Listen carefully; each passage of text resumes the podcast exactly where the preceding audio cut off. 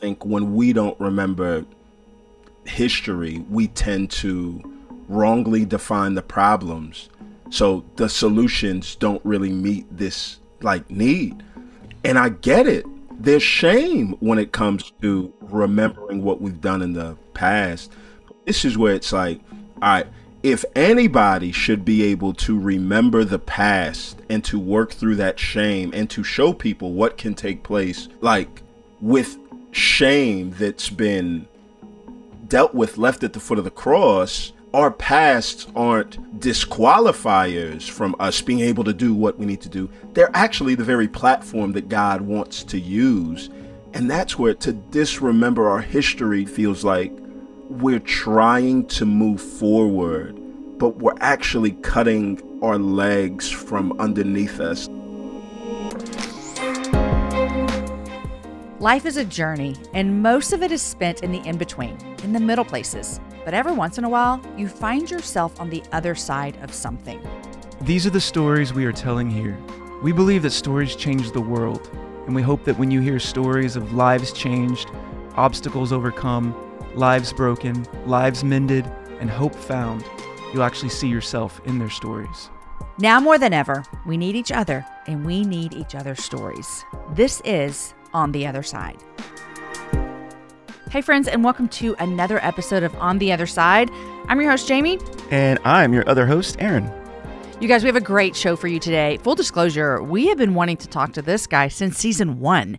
In fact, I think we tried to get him on season one. It wasn't good timing, and I think this is perfect timing for today's show. We want to introduce you to our friend John O. John is a really good friend of mine. We've had the opportunity to do a lot of ministry together throughout the years, and he is a man that I just deeply respect. He's been helpful in our own church, the Austin Stone in Austin, Texas, and has a unique voice and a unique experience. John is a native of Houston, Texas. He was born into a Nigerian home where the gospel was cherished deeply and modeled excellently. And before we actually introduce you to John, I think it's important that you have a little bit of the backstory so you can understand the context of where John's coming from. John, after graduating from college, studied at Dallas Theological Seminary. He served at churches in both Texas and Georgia, and in 2015 moved into the historic West End to help plant Cornerstone Church with his best friends. And he planted Cornerstone with the Southern Baptist Convention.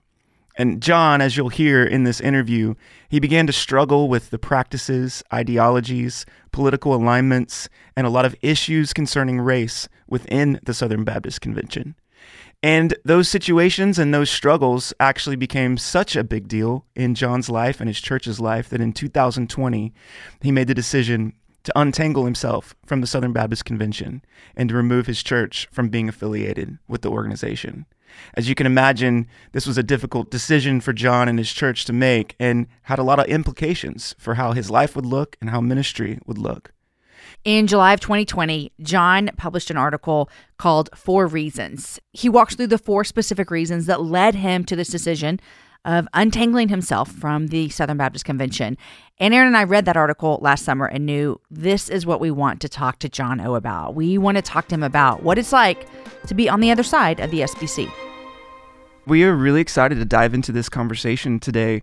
We are with one of our good friends, John O, who is a man that I just personally love and deeply respect. And oh, we've had we've had some opportunities to do ministry together where I've been leading worship and you have been preaching. And John, man, we're just so so thankful and so glad to have you on the show today. Oh, thank you, brother. Man, it's an honor, man. I'm glad to be here with y'all.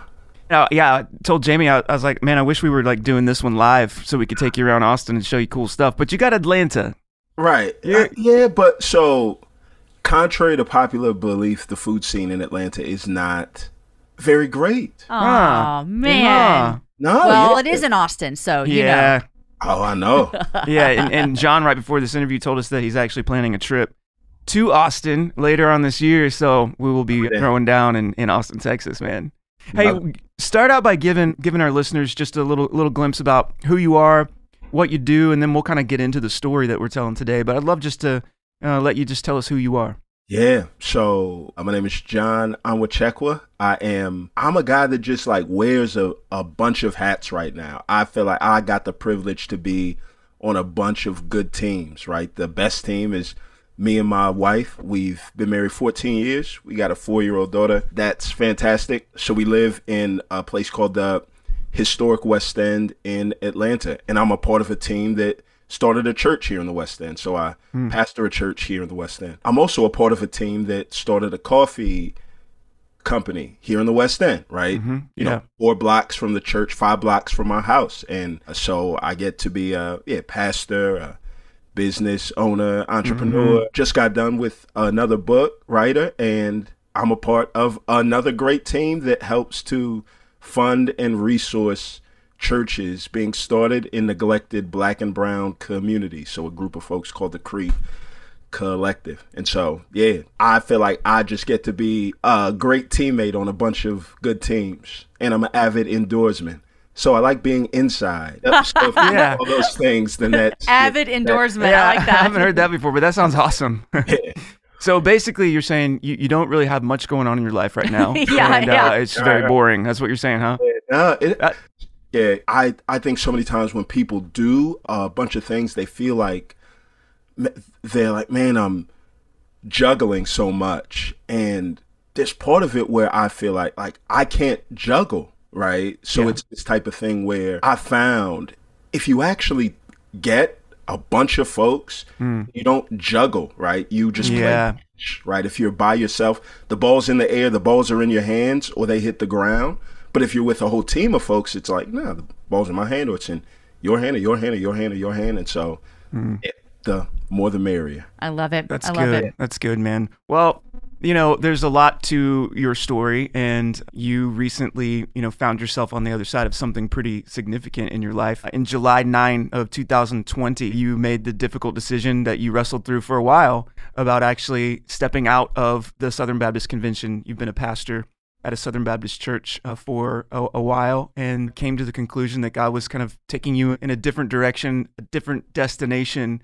And we just want to unpack that a little bit and, and learn from you and hear what that journey has been like. You you wrote an article on the front porch that I thought was man just so good, yeah. like so well thought out, beautifully articulated. And you know one one part that stuck out to me, you said it has become clear to me that the destination that I desire to reach the correction of racial injustices and socioeconomic inequalities that plague our country is an island. And the fact of the matter is, you can't drive a bus to Puerto Rico. I've realized the futility of some of my efforts in the denomination, the Southern Baptist Convention, not because the SBC isn't a place full of good hearted people, there are plenty. I've come to the conclusion that the Southern Baptist Convention is the wrong vehicle to address these issues our world is so desperately trying to resolve. Mm man, I heard in that statement so much grace, but then also so much truth. Yeah. And can you tell us a little bit about just your journey of wrestling through that decision and what that what that was like for you personally? Yeah, yeah. So I've I've been an athlete my whole life and I'm the son of immigrant parents, right, that came to the States 50 years ago and really, really like just worked hard. And so one thing that's been instilled in us is, you know, you don't quit, you don't give up. Mm. And so part of that was why we stayed around for so long, right? Like I'm an I'm an optimist, right? Mm-hmm. So I do see the best in things and see yeah. glimmers of hope and want to give first, second, third, fourth chances. And it was the type of thing where for years, right, we gathered with a bunch of people that really had a heart to see things change. And and at the end of the day, right, I, I don't want to go back, right? I'm glad that we're getting a chance to sit down and do this a year later because there is a sense of sobriety where I can look back and say, oh no, there were great things that took place. There was mm. lots of change. There were encouraging signposts that made me feel like, no, listen, like progress is being made, right? So if you think of the SBC where I was a decade ago, mm. and you mark it with like the pencil on a doorpost, mm-hmm. the way that you do when kids grow, yeah, I can look back and say, oh, no, no, no, look, look, look there has been change. The problem was, I think, maybe at the beginning, I was expecting too little, right? So I was caught up in, you know, the solution is diversity and inclusion and mm. more seats at at the table. And as time went on, I started to realize, wait, wait, wait, wait. All right, all this talk about diversity is not what we're after. Like we're Mm-hmm. after solidarity. Like I want to see things change for the communities that I'm a part of, right? So we started a church in the historic West End and Yeah. once again, right, to my own shame, when I moved in here, I remember writing my prospectus to raise funds for the church plant. Yeah. And one of the things that I put, right, is I just put, yeah, like things like the prosperity gospel have ravaged the southwest side of ATL and this, because it was just like that was just the stream that I was in. And then hmm. as time goes on and you learn history and the nuances of all of what went involved, then like you step back and say, oh, no, no, wait a minute. It wasn't prosperity gospel churches that ravaged historic West End, hmm. 30310, right? It was segregation, it was white flight, it was Jim Crow, it hmm. was people that claimed to be Christians, hmm. right? Partly, not completely. People that claimed to be Christians um, advocating for segregation, like like mm-hmm. things like that. And so I started to the more and more time that I just spent here in the actual context where we're feeling the weight of these things, I saw, oh, the problem is really more complex than I thought. And so as time goes on, it's just uh all right, but I'm I'm not gonna quit. Let's sit, let's talk, let's change. Like Yeah. let let's bring change. And I can remember it was like, yeah, and we don't have time to rehash, but you get to a point where you bring up major things and what you hear is this. That's good, bro. I'm with you, just not yet. Hmm. All right. Hmm. Look, look, hmm. not yet. All right, look, look, look. We've just got to wait until the right time. Let's do this small thing that we can do, and then we'll build up. And yeah, and, and so you hear not yet, not yet, not yet. So you know, failed to denounce the alt right. Not yet. All right, but there are things that we can do. Mike Pence comes through. All right, hey, not yet, right? Mike Brown gets not yet, and all of these things take place. And then it was like the summer of 2020. That was Yeah. when it was clear to me. Granted, there were a lot of guys that it was clear to them prior to this, so I don't want to be couched as the pioneer or uh, Moses that led folks out. That's not me. 2020, uh, when the summer of 2020 hit, and I find people say, yeah, yeah, not yet. And mm-hmm. I'm saying, no, no, this is yet. If Yeah. there mm-hmm. Yet is now. a yet. This is yet. And so I'm saying, oh, if you're saying not yet, uh, I really think that, yeah, the best of y'all maybe mm-hmm. m- might be naively optimistic and you do think there's a better time. Yeah. But I do think that the worst of y'all are being deceptive and cowardice is masquerading as kindness and this not yet is really not ever. And that was when I stepped back and I said, Oh, hmm. wait a minute. Yeah. If the goal is racial justice and repairing these walls of injustice that were built up by this denomination's mm-hmm. forebears, Yeah. right? Yeah. That if that's the goal, like that's the goal that I'm after, and it was just clear, and everything wanted to put my time to was that, and I realized, oh, that's not their goal, or mm-hmm. at least it didn't seem like that's not the thing that leads the way. Yeah. And once that Yeah. was clear, I was just like, oh, hey, blessings to y'all, but just let me off the bus. Mm. Yeah. Yeah. And I just have to make sure that anybody that got on the bus, because I told Yeah. them it was a good idea and they trusted me, it's uh, for the sake of my integrity. It's, hey, y'all, I just want you to know I thought it was a good idea. Now, right? I no longer think it's a good idea. If you want to stay here, then then that's fine. yeah. Right? But I just want you to know what I think, and I feel like I've earned the right to be able to share what I think. And then yeah, sure. for sure. Yeah. Yeah. So some people might not be up to speed with things that are going on in SBC or, or were last summer. And again, this conversation is not about throwing anybody or anything under the bus. We keep using the bus, the proverbial bus illustration. But to be honest and to be fair, what are some practical things that you were like, it is time for this right now? The, Yeah. the, the yet is here. Can you be a little bit more specific Okay. on things that you, you would have hoped you would have seen? I'll give you a specific thing.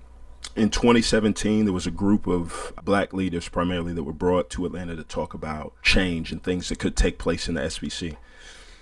And so, folks throw out things from, hey, curriculum, hey, let's start groups to talk about race, let's this is this is.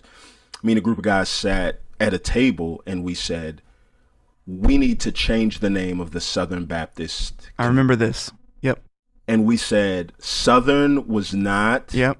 A geographical term. It was theological, sociological, and ideological. Yeah. And we think that there needs to be a conversation about this at the national level. Let's really talk and reckon with our mm-hmm. history.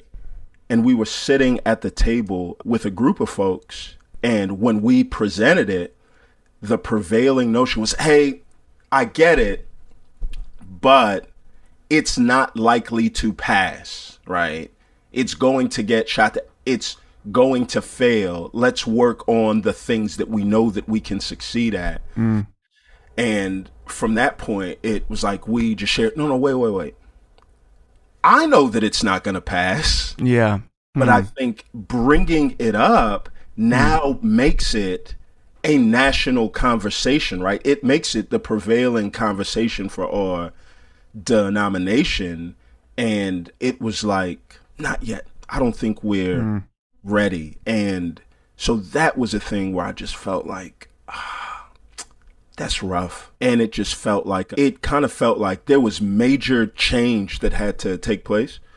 And I just felt, I constantly felt like, and again, right, this is somebody on the outside. I wasn't in any official position of leadership. I don't know all the weight or whatever, all that stuff that comes with it.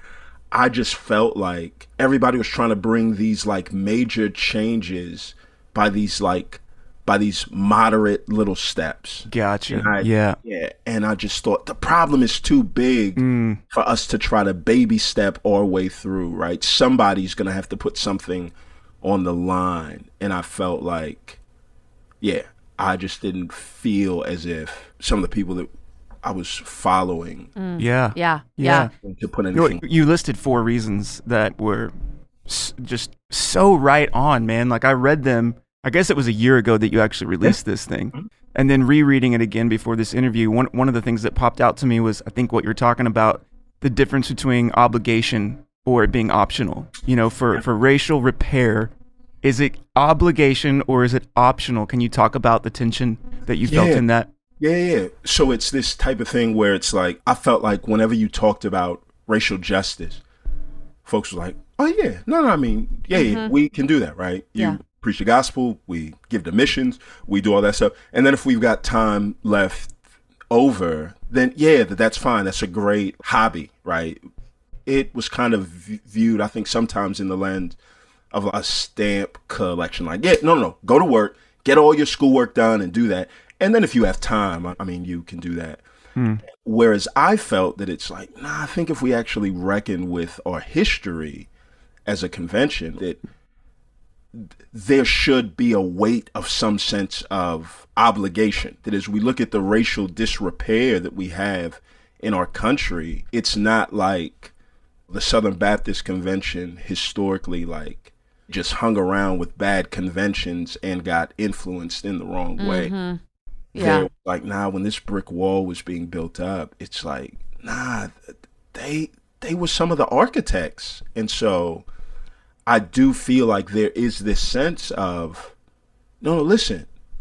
There's grace at the foot of the cross. We all, yeah, Christ, uh, we're forgiven. But now what we can do is we can go back and say, all right, look, this is what they've done, right? And this is what you see in First Kings that doesn't take place, right? The kings come up and it's going to say, yeah, they came up. Some of them led the people to obey God's law, blah, blah, blah. But then they're going to bring up and say, but they didn't tear down the high places that their ancestors mm. put up. Man. So you kind of see this indictment that it's like, no, no, Yeah. no. They tried to do good presently and for the future, but they refused to go back and to tear down. Tear down. Mm. Yep. Yeah. Yeah. I feel like that what you have been experienced for those however long years that led up to you know that that moment in 2020 when you said, okay, not now. I, I got to get off this bus because I don't Right. know when now it's coming. We're still seeing so much of that tension. I mean, there's there's there's tension over critical race theory within our churches. And even saying the word, everyone just gets sweaty armpits because they're like, "Oh my gosh, what are you going to do?" Oh, and but but some of that within that is what you're talking about. This your reason number one in your article was this destructive nature of a disremembered history. Yeah. And I think that is such a, a it's a disservice to our communities when we don't want to remember history as it was. Yeah. I mean, right here in the state of Texas, we've got a law up right now with legislation of we're not going to talk about the KKK or anything like that Yep. in our schools anymore. and I'm like, uh, hold up, this is this is not how we move forward. But that was a problem for you, and so I, I would just love for you to kind of talk a little bit like, why is that such a value? Yeah. Why is that so important? Even as you're reading what you did in First Kings, and for saying, how, why is it such a value for us to remember history and then acknowledge it and then repent from it? Yeah, and tear down the stuff. Yeah, Yeah, so so it's like like John Dewey says that problem well defined is a problem half solved, right? Hmm. And I think when we don't remember history, we tend to wrongly define the problems. So the solutions don't really meet this like need. And I get it. There's shame when it comes to mm-hmm. remembering what we've done in the past. Mm. This is where it's like, all right, if anybody should be able to remember the past and to work through that shame and to show people what can take place, like with shame that's been remembered, dealt with, left at the foot of the cross, like our pasts aren't disqualifiers from us being able to do what we need to do. They're actually the very platform that God wants to use. And that's where it's like to disremember our history just kind of feels like like we're trying to move forward, but we're actually cutting our legs from underneath us. Like this is the way that God's going to help us to move forward. So you go throughout the scriptures, right? And one of the things that you see is this, right? Anybody that ever comes and says, Man, I just don't get how God can love somebody like me. I mean, look at all the people in the Bible. And I say, No, no, yeah, look at all the people in the Bible. Their histories are recorded. When you say, I don't know how God can love somebody like me, Yeah. then what I can do is say, No, no, look, God only loves Mm-hmm. folks Mm. like that, right? Yeah. Well, Yeah. are you have you been an adulterer, right? Let me tell you about this cat Abraham, right? Mm-hmm. Yo, have you ever been so scared that you've been willing to, you know, sell your wife and your child, right? right? Like the stuff that it records is just brutal. But it's meant to show like, man, look at the raw material that God starts with and look at what he can do, right? And for me, it's not like shade. It's more of a like wanting more, saying, mm-hmm. look, our world, our country does not know how to deal with this race thing. By God's grace, there there is a denomination that's a billion dollar organization today mm-hmm. mm. because of slavery and while everybody else is fighting over how it is that we can do these things, right? What would it look like if this denomination that had the history that it did say, look, we're going to champion repairing not just the relationships in the church between black and whites, but we're going to champion, for the sake of the gospel, trying to undo some of the effects of our ancestors mm. and right? Like titus said right? Like being zealous to devote ourselves to good works. Yeah. and this is what i'm saying. If like you look at the past year and one of the things that you see which is unfortunate is you see every major media outlet has their eyes on the southern baptist convention Yeah. Mm. everybody's writing about what they're doing. And if somebody says, hey, I'm not even going to be biased, if they say, I just want to report on the facts, Mm. If they just report on the facts, then what they say is fighting. There's mm-hmm. infight, right? Those are the facts. I'm not saying who's right or wrong, fighting. And what I'm saying is, man, if the whole world, if their eyes are already on there and the denomination was unified around a goal of repairing racial injustice, and now there's solidarity, right? Now you have both black and white working together to undo some of that stuff. And somebody says, I'm just going to report the facts. They would look and say, man, I don't know. The rest of the world is fighting. They can't seem to get it together. But one wow. of the things that I do see is them like working together for this. And people would say, well, how did that take place? How could that take place? This was a denomination that started with white folks subjecting these black folks. And now these white folks and black folks are working together hand in hand, right? People are like Hebrews 10 says they're willingly giving of their riches and their wealth to do all of this stuff. What on earth could motivate people who have no obligation to these communities to join hand in hand and to do that after they had such a past? Now, this is mm-hmm. where the Southern Baptist Convention can stand on that platform of those good works and say, hey, oh, look, wow, our good works are shining in such a way where we can point to our yeah, Father man. in heaven. And I just feel like that would bring such a sense of legitimacy to the message that we want to preach. And I just kind of feel like, man, yeah, well, I, it's it's it's hard. It just feels like, oh my goodness, the red carpet is laid there. The cameras it, are on. It's there Hmm. And I think my heart is just broken, not because of any particular injustice that's been done to to me, right? That's par for the course. My heart is broken because it's like, dang, like hmm. there's an opportunity that's squandered, yeah. and mm-hmm. I just mm-hmm. wish that somebody or a, a, group of folks would, yeah, put their neck out on the line and yeah. lead people yeah. towards that future. Man, that's so well said. And people listening to this podcast can't see me and Jamie nodding our heads the whole time, but but we are. I'm gonna have a like a neck spasm here in a minute. Um, it's so good, man. And you mentioned, you know, some of the injustice that that you you have felt and, and the criticism and all that kind of stuff. And you know, we see this thing called cancel culture, and sometimes we think cancel culture is only like in mainstream world, but it's so crept into every part, including Christianity. And you know, Jamie we were in a Washington Post article mm-hmm. and had mentioned some things about critical race theory and the Southern Baptist Convention and things like that. And really not in like a we're going to take a stand and we're going to speak out against something, but just by some of those words being used. Mm-hmm. Jamie had 3 SBC events cancel her on that week. Mm-hmm. And I'm just curious, you know, you said a lot of very pointed things and very thoughtful things.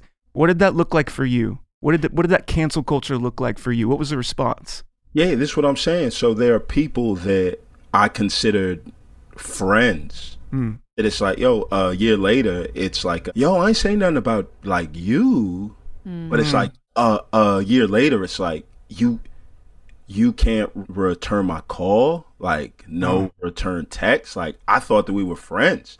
Wow. So that's hurtful, but also, so what I saw is I'm saying all this stuff, and I think it resonated so deeply with people because people are feeling all of this stuff. Mm-hmm. I just said mm-hmm. it, right? Yeah. Yep. But I think there's a reason why, like, so everybody that's in the denomination doesn't agree with what went on there, right? Yeah. When I put the thing out, there were a bunch of people that reached out to me privately and was like, yo, mm. all of that was right on. I hmm. agree. Mm. However, this is going to be the extent to which I can say that I agree, right? Mm-hmm. Because I hmm. know there's going to be repercussions, right? There's a hmm. reason I, I think why we don't see healthy public disagreement, which is a good thing for it an organization is. to have. Yep. And and I I think it's like that. Like so it's like I know y'all. I know what y'all have done. I read the article and it's the type of thing where it's like, no, like we can just be honest, can't we? And so that's what I thought. And I realized, no, no, no, you can't. If you could be honest, and again, it's not to throw shade, you know, Russell Moore would still be a part Yeah. of SBC, right? Yeah. Like Beth Moore would still Beth be a part of Moore. SBC. Mm-hmm. These are not people that have been mean spirited. These are not people that have been contentious, quarrelsome. Right. These are people that have endured a bunch of attacks and have not reviled in return, right? And I use them because that's not my testimony. And I'm just like, man, like, why can't. Ah, yo, yo, it's so strange, right? It I is. Yeah. Yeah. not say, How is it that people that push back can be kind, but honest and stern, kind and candid, and are disinvited, mm-hmm. and people that mm.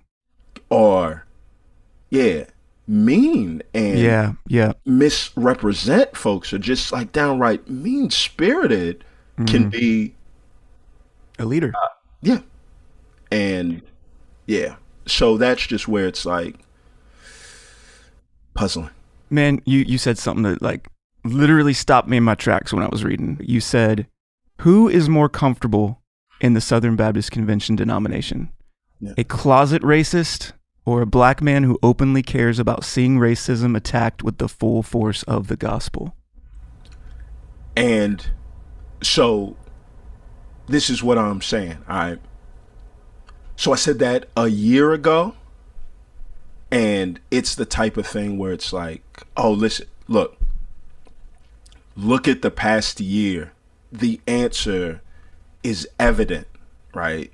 It's evident for anybody wants to be honest and that's just where it's like we've seen how things have gone and it's just desperately like wanting people to be honest. And what i found is where you don't have yeah where you don't have that it's hmm. it's just a matter of time until things implode and Yeah. i yeah i don't want that to be the case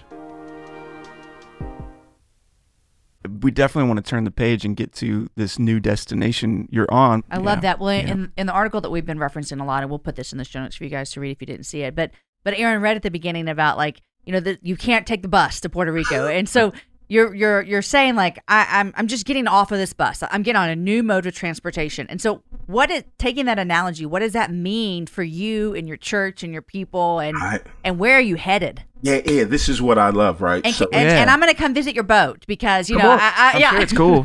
Come on. Yeah, yeah, yeah. So, all right. Sometimes, like, those of us that find ourselves in, in these evangelical circles, right?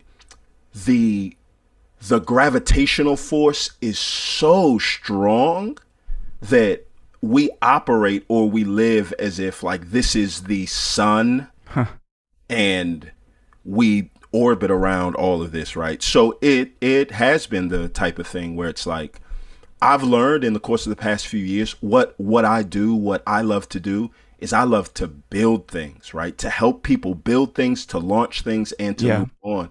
So my work is primarily in construction, but in the course of the past year, since I left the SBC and kind of being a part of these predominantly white institutions are the sun around which people understand Christianity. Even though my work is in construction, they they view me as uh demolitionist or so it's like I'm referenced not in terms of what I'm building, but in what I left, right? So it's like if you you have a map, there's a map key that helps you yeah hmm. orient how you should read this map, which way is up and down. Yeah. And I feel like so much of white evangelicalism sometimes is like there's an orientation where anybody that doesn't go towards what's seen as successful and goes away, they're viewed as somebody that's withdrawing hmm. and not somebody that's there, right? Like when the children of Israel left Egypt, it wasn't just about them leaving a place. They were headed to a destination. Right. And so that's where it's like I'm excited because being out of that orbit you just really start to see, oh my goodness, there's so many conversations Uh, yeah. that that we aren't having and there's so much opportunity for us to do so much good right? So it's like hey i'm a black man that lives in a predominantly black community in a black city. And in the course of the past year as i've pulled away one of the things that i've seen is like man i spent so much of my brain power trying to nuance and word things right and hmm. make people feel comfortable and talk that I didn't realize how much of that brain power was needed to really understand the nature of the problems here. So here's what you'll find, right? There's lots of people that are going to nuance and talk about critical race theory and all that. And it's like, I get it, right? That's fine. But it's like, hmm. now that that's not my world, hmm. what I found is like, oh, no, no. We're on the tail end of a pandemic. I live in a community where there are a lot of single parent households, and these single parent households don't have means, right? So in Buckhead and in spots like that, what you found is that in the pandemic, those students had the accountability and they still went to school online. When they didn't get things online, they had the means to get tutors. So Yeah. as this year comes up, they are still on pace. Hmm. Where we are, hmm. it it's gonna take kids here an extra Yeah. nine or twelve months Yeah. just to catch up. And so what I'm saying is, oh man, like we've got to think through things like that. What types of things can we do to help? And so seeing all of those problems, seeing, man, there's not really a place where they can gather a potential for them to do that. Here's one thing that we did as a church, right? We had a church building that we bought that we had. It was sanctuary and pews in it. We couldn't it's a big space, but we just can't use it for anything other than Sunday service because there are pews in it. Yeah. And so we said, yo, let's invest and let's take out the pews and let's put chairs so that we can use this space for more than just that. Let's talk to our friends at Raising Expectations, Tangi and Maria. Yeah. Let's talk about the things that they're starting to do with kids to help them get back on track. And let's be right creative about ways that we can help solve these needs. And listen, we're not abandoning the gospel. We're not Totally. replacing our Yeah. Sunday service with tutoring sessions. We're just Yeah. saying, oh, no, no, no. Monday to Friday, the lights are actually off and we don't use this at all. And we've got an opportunity to do good. So let's do that. And you just find that there's so much more brain space to think proactively. Man. You aren't trying to spend your time to defend. So I hear you saying is when you were removed from having to explain everything a thousand times and to explain your motives and explain what you were saying and explain history and explain and explain and nuance and nuance. Yes. On the other side of that, you're like, look what I get to do. I can turn my church Ministry. building into a tutoring center. Gospel. Yo, Jamie, Aaron, let me history too, right? So this is one that I'm really thrilled about. On the other side of where we were, like what I found is that I was spending so much of my time doing history on my back leg hmm. as an apologetic. So you're hmm. these claims and you've got to dig into history not to find solutions to the actual problems that are on your front doorstep, but I've got to dig into it to create an apologetic for why I even want to do what I want to do. And so, with all the work that I do, all it does is answer opponents that aren't really trying to find an answer, anyways. And so, what I said is, oh, no, no. Hey, I get it. Y'all don't understand. Y'all don't like what we do.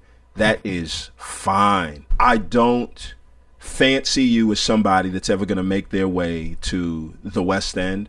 So what I'm uh-huh. going to do is I'm going to do history on my front foot, and now I'm going to look towards what that looks like to empower and inspire the community that we're a part of. I dig in and look for evidences of God's grace. And now I bring that out to the forefront and help folks in our context see no, listen, God's been with us through mm. all of mm. this. there mm. are ways that we can shine and I want you to see right? That and it and it was like that was what birthed portrait coffee right? Mm-hmm. An extension of that and it's like no no no let's talk about the good. Let's help inspire folks. Let's help to change the economic trajectory of the community that we're in. Let's bring an industry to an opportunity desert and you just see like a difference right?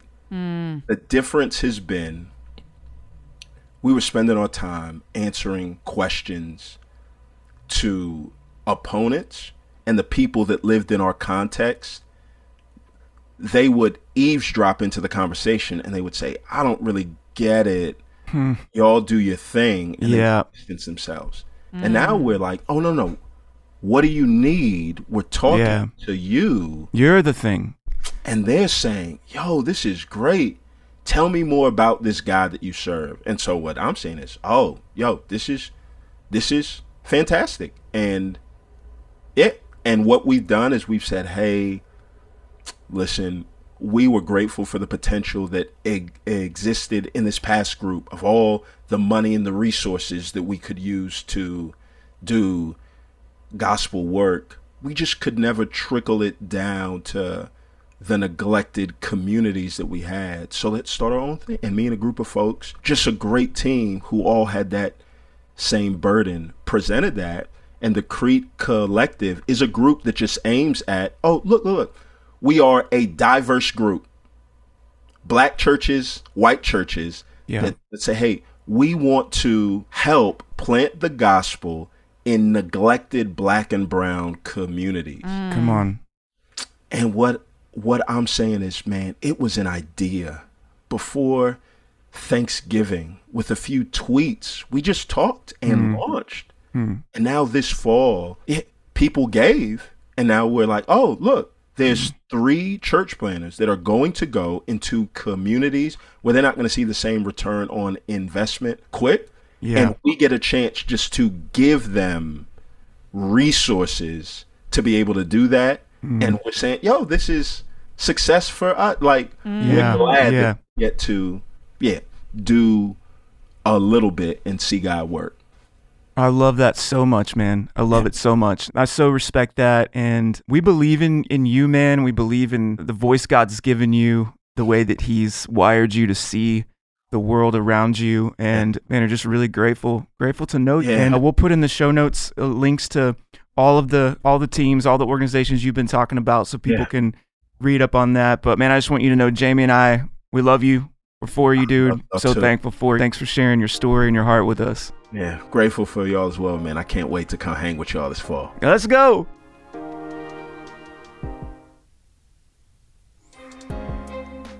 Man, I so appreciated John's openness and his willingness to talk about something that I know, we all know, had to have been incredibly difficult for his family and for his church. But one of the things that I love the most about John's story is to see what it's actually looked like for him and his church being now on the other side of that really difficult season that he had to navigate through. I love that they have such an eagerness to see the hope of the gospel restore in his own city and his own church just a sense of family and dignity and hope to their neighborhood through the local church filled up with just ordinary people. I too love that about John. And, in this conversation, uh, the three of us, we talk about even some difficulties that we've experienced with the Southern Baptist Convention. And I think one of my favorite things that you guys as listeners don't even know about is when we talked to John and we asked, hey, can we talk about this? He was like, sure, 100%. As long as we talk about where we're going, as long as we talk about the future. And I loved that so much about him. You know, in this culture we live in, there's something called cancel culture, and most of us realize what that looks like and what that means. And I love that John, even though in many senses he experienced cancel culture coming to his front door, I love that John has made a decision and he's made a determination not to cancel people and to still listen and to lean in. Even when he made a difficult decision like this, I love that his heart is not to throw anybody under the bus, not to speak negatively and just be overly critical, but to be honest. It's okay. We can be honest and we can see things and criticize things in the world while still being filled with hope and love. And that's one of my favorite things about Pastor John O. You guys, I hope you've enjoyed this conversation with John and Aaron and I of On the Other Side of the SBC. There's some articles linked here, and John mentions the organization that he's working alongside. All of those links are going to be in the show notes, so check those out. Guys, make sure you subscribe to the podcast so you can hear all of the episodes. Thank you so much for joining us today. Today's show was mixed and edited by Aaron Campbell. Show notes were written by Abby Castell. Show graphics and videos were made by Rachel Ray. And the show is produced by Lindsay Sweeney. Please share this show with a friend if you loved it. It's how most people find out about podcasts. Thank you for listening to On the Other Side with Jamie and Aaron Ivey.